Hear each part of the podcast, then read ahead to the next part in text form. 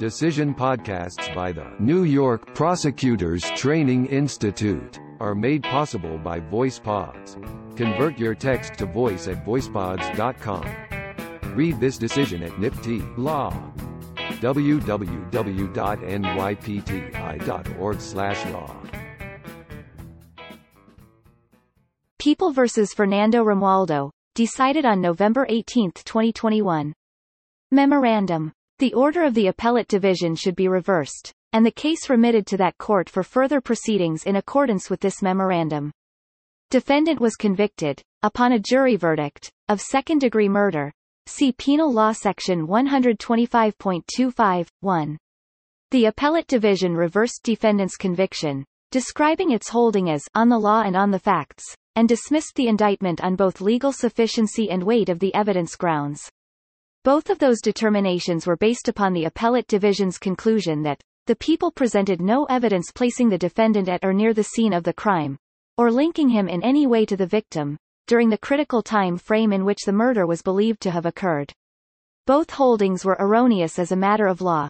At trial, the people presented proof demonstrating that the victim was sexually assaulted at the time she was killed, including photographic evidence that the victim was found with her pants pulled down and her shirt pulled up, testimonial evidence from the medical examiner that the victim sustained blunt force trauma to the area of her thigh adjacent to her vagina, around the time, of her death, and forensic evidence that the victim was found with semen on her cervix, vulva, and perianal area, and that the semen had not transferred to her clothing. DNA evidence established that the semen found on the victim's body belonged to defendant.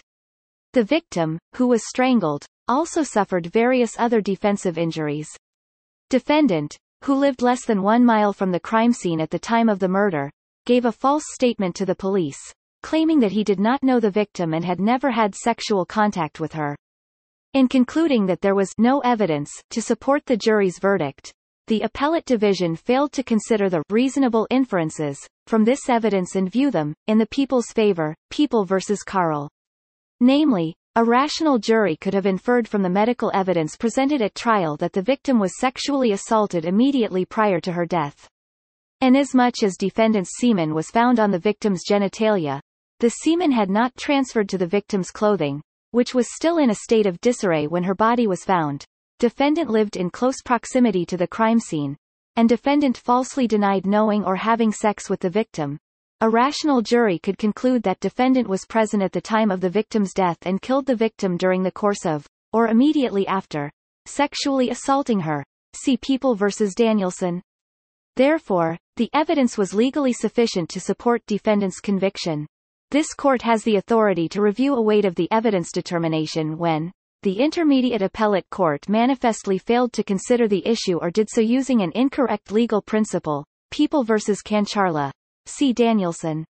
Review is proper under those circumstances because the Intermediate Appellate Court's failure to apply the correct legal standards amounts to an error, as a matter of law, requiring reversal and remittal, for a proper assessment of the weight of the evidence, Kancharla. See Danielson. That is the case here. The Appellate Division's statement that it was reversing on weight of the evidence grounds for the same reasons, that it was reversing on legal sufficiency grounds constituted an error of law, See Kancharla, Danielson. On review of submissions pursuant to Section 500.11 of the Rules, order reversed, and case remitted to the Appellate Division, Second Department, for further proceedings in accordance with the memorandum herein. Chief Judge DiFiore and Judges Rivera, Fahey, Garcia, Wilson, Singas and Cannataro concur. Decided November 18, 2021. Decision podcasts by the New York Prosecutors Training Institute are made possible by VoicePods. Convert your text to voice at voicepods.com. Read this decision at NYPTI Law. www.nypti.org/law.